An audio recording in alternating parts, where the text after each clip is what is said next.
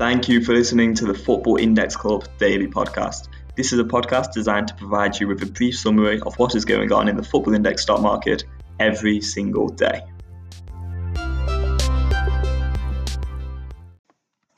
Hello and welcome to episode 104 of the Football Index Club Daily Podcast. I have just recorded this episode, but I'm going to record it again because the last one I ended up talking for about 20 minutes. Hopefully, this one will be a little bit more concise and I will be plugging for less time in this one as I ended up just plugging for about half of the last one, which I probably shouldn't do. But anyway, so talking about plugging. The main thing that I will be talking about today will be Index Edge and their spreadsheet. But as always, I will also be offering some general advice, some things that I've learned recently, and also covering what's going on in the Football Index stock market, as always. So, getting straight into it then with Index Edge. So, I just want to talk about their new spreadsheet, really, in particular. They've just released a spreadsheet, which I think is going to be really helpful, and I'm going to be using it quite a bit to reference a few things in my podcasts. So, the first thing that I will be talking about is market growth in every podcast. So, today, for example, we can now see using this that that has been £453,000, 294 sorry, that's just wrong, isn't it? £453,294 has gone into the market, and that has took the total market cap up to 111,866,877. So that's a huge amount there. If I were to ask myself, as I don't have someone to interview me, um, I should probably get someone on these podcasts. If you do want to come on the podcast, let me know. I'd love to get something going where we have some guests on here. I know Fig and Irish both do guest podcasts, and they're really great, a lot better than I will probably ever do in terms of my podcast career. Um, but yeah, it'd be good to speak to someone. So if you want to come on the podcast, let us know. Anyway, so 111 million at the minute. I reckon that's getting up to about 200 million by the end of this year. That's a complete guess, but why not? Um, next five years, that could hit anything really. We don't know. We don't know what's going to happen with Football Index, and that is one of the most amazing and exciting things about this wonderful platform. It could get up to a billion pounds. It could get up to two billion. Who knows? We could get America on board. We could get every country in Europe on board. I don't really know what's going to happen, but one thing is. One thing which seems pretty sure at the minute is that the market cap is going to continue to rise as more money gets plugged into the platform as people are just falling in love with this fantastic product. So that's something that I will be using and bringing to this podcast every day is that market growth section. That's one of the tabs on this brilliant spreadsheet by Index Edge. Another thing which I thought was really interesting is their potential position changes um, tab. So that's got some really interesting stuff on there because you can see what position a player is on Football Index currently and also which position in contrast they've actually been playing. So a few examples there in players which I personally think are good value, which I will pump a little bit, or they've all been posted on the site before.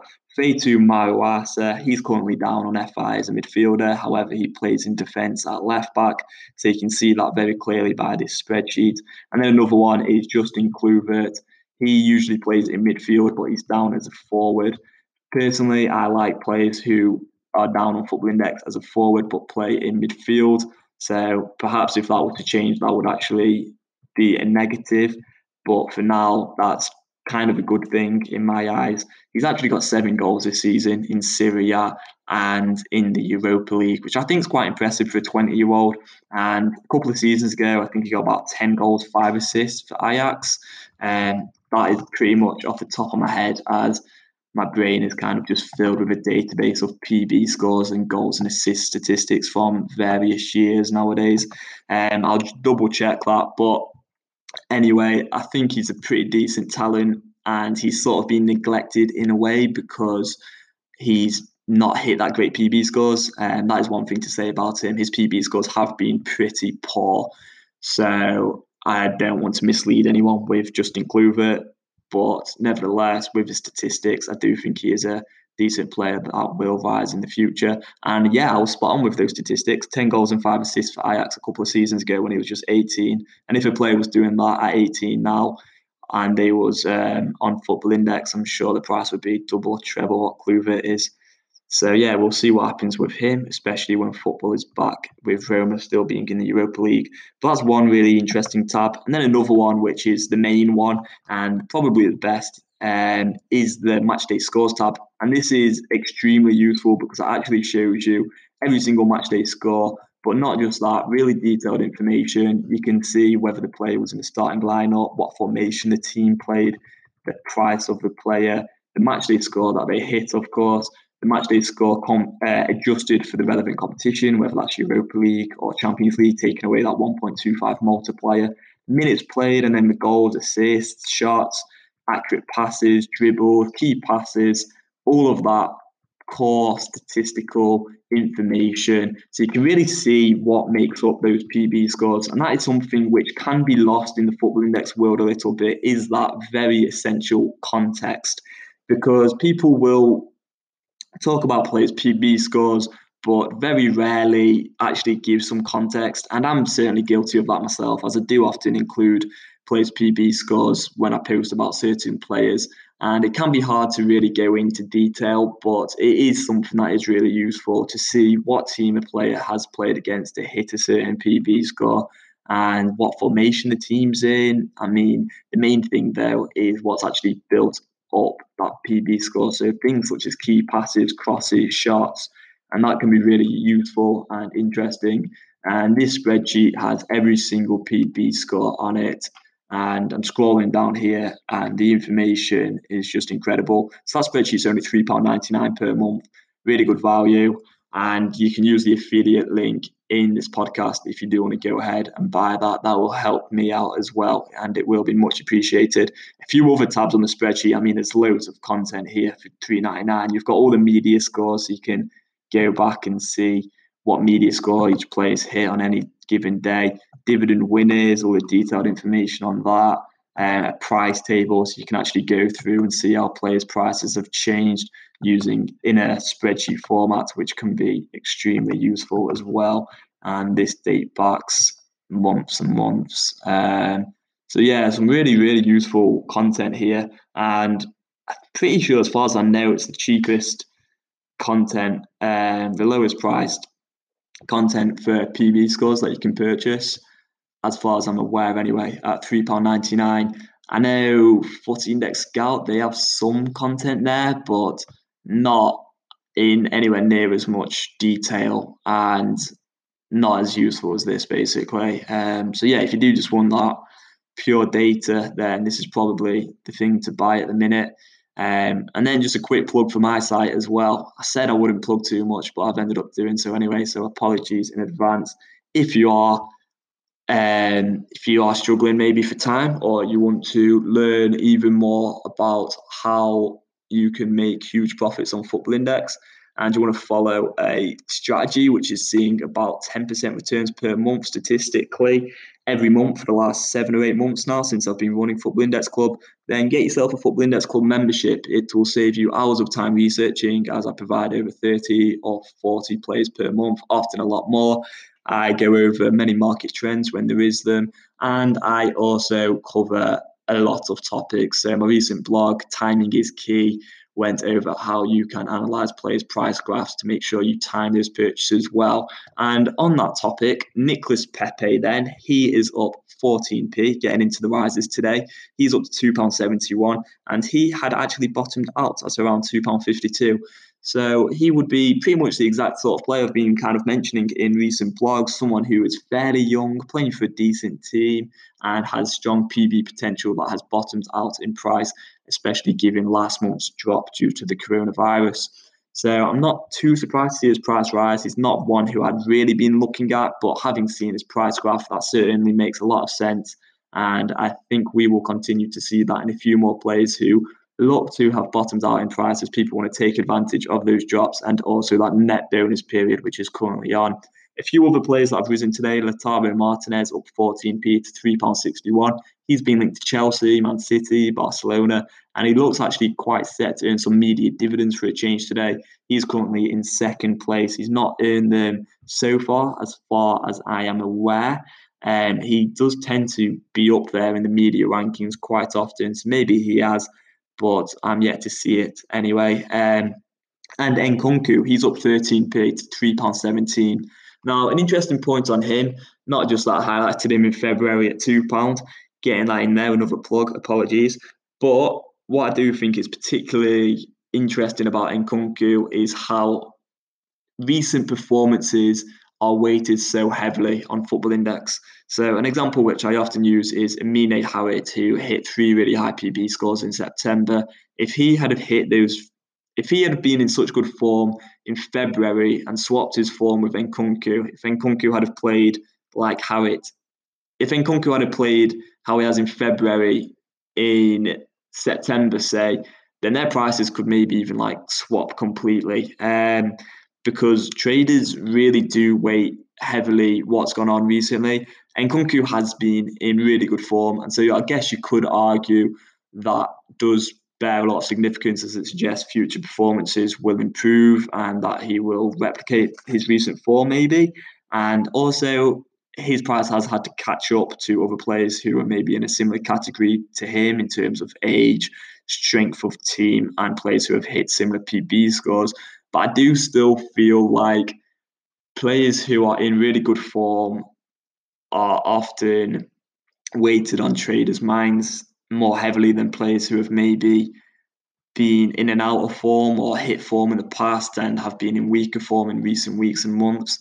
So since the uh, break in football at the moment, a lot of players who were in good form just prior to the break have continued to rise in price, whereas players who were in good form maybe in October, November haven't done so well. And I think that is quite interesting, and that is something to maybe take advantage of as over a longer period of time, those players who maybe hit form earlier in the season who have dropped in price since may be quite likely to regain form and rise again in the future. I suppose off the top of my head, Amine Harit, of course, as I've mentioned, although his attitude is terrible, that he's certainly got an attitude problem. Um, so that's kind of put me off. But another one, maybe Alexander Golovin, um, Youri Tielemans. He was in really good form as well in October. And Stefano Sensi's actually risen 8p. He's a good example of that.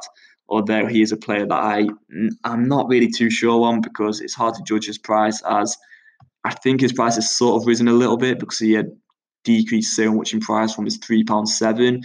But what's really useful again is context. And the context to which his price had risen up to £3.7 was that he played really well in his first seven appearances, averaging just 65 minutes a game, which isn't a lot. But nevertheless, he had hit some really high PB scores. And following that, there was the dividend increase, and his price just flew up absolutely crazy and his price went all the way up to three pound seven from down at sixty p or so. And because it's gone back down to well one pound seventy or so when it had dropped, some traders may be looking at that three pound seven and thinking that there's some significance on where his price can get to in the future. Whereas over a long period of time, I don't really think it works like that, as you have to look at the context of why a player did rise, and often that player will rise due to a temporary market trend or temporary exceedingly good form, which they are unlikely to replicate again over the course of their career, as often form is just temporary, whereas quality class is permanent. Now, moving on to the squad list, then a couple of players here, as there's not much going on on the decrease list. Josip Brekalo is up 14p, Arthur is up 6p.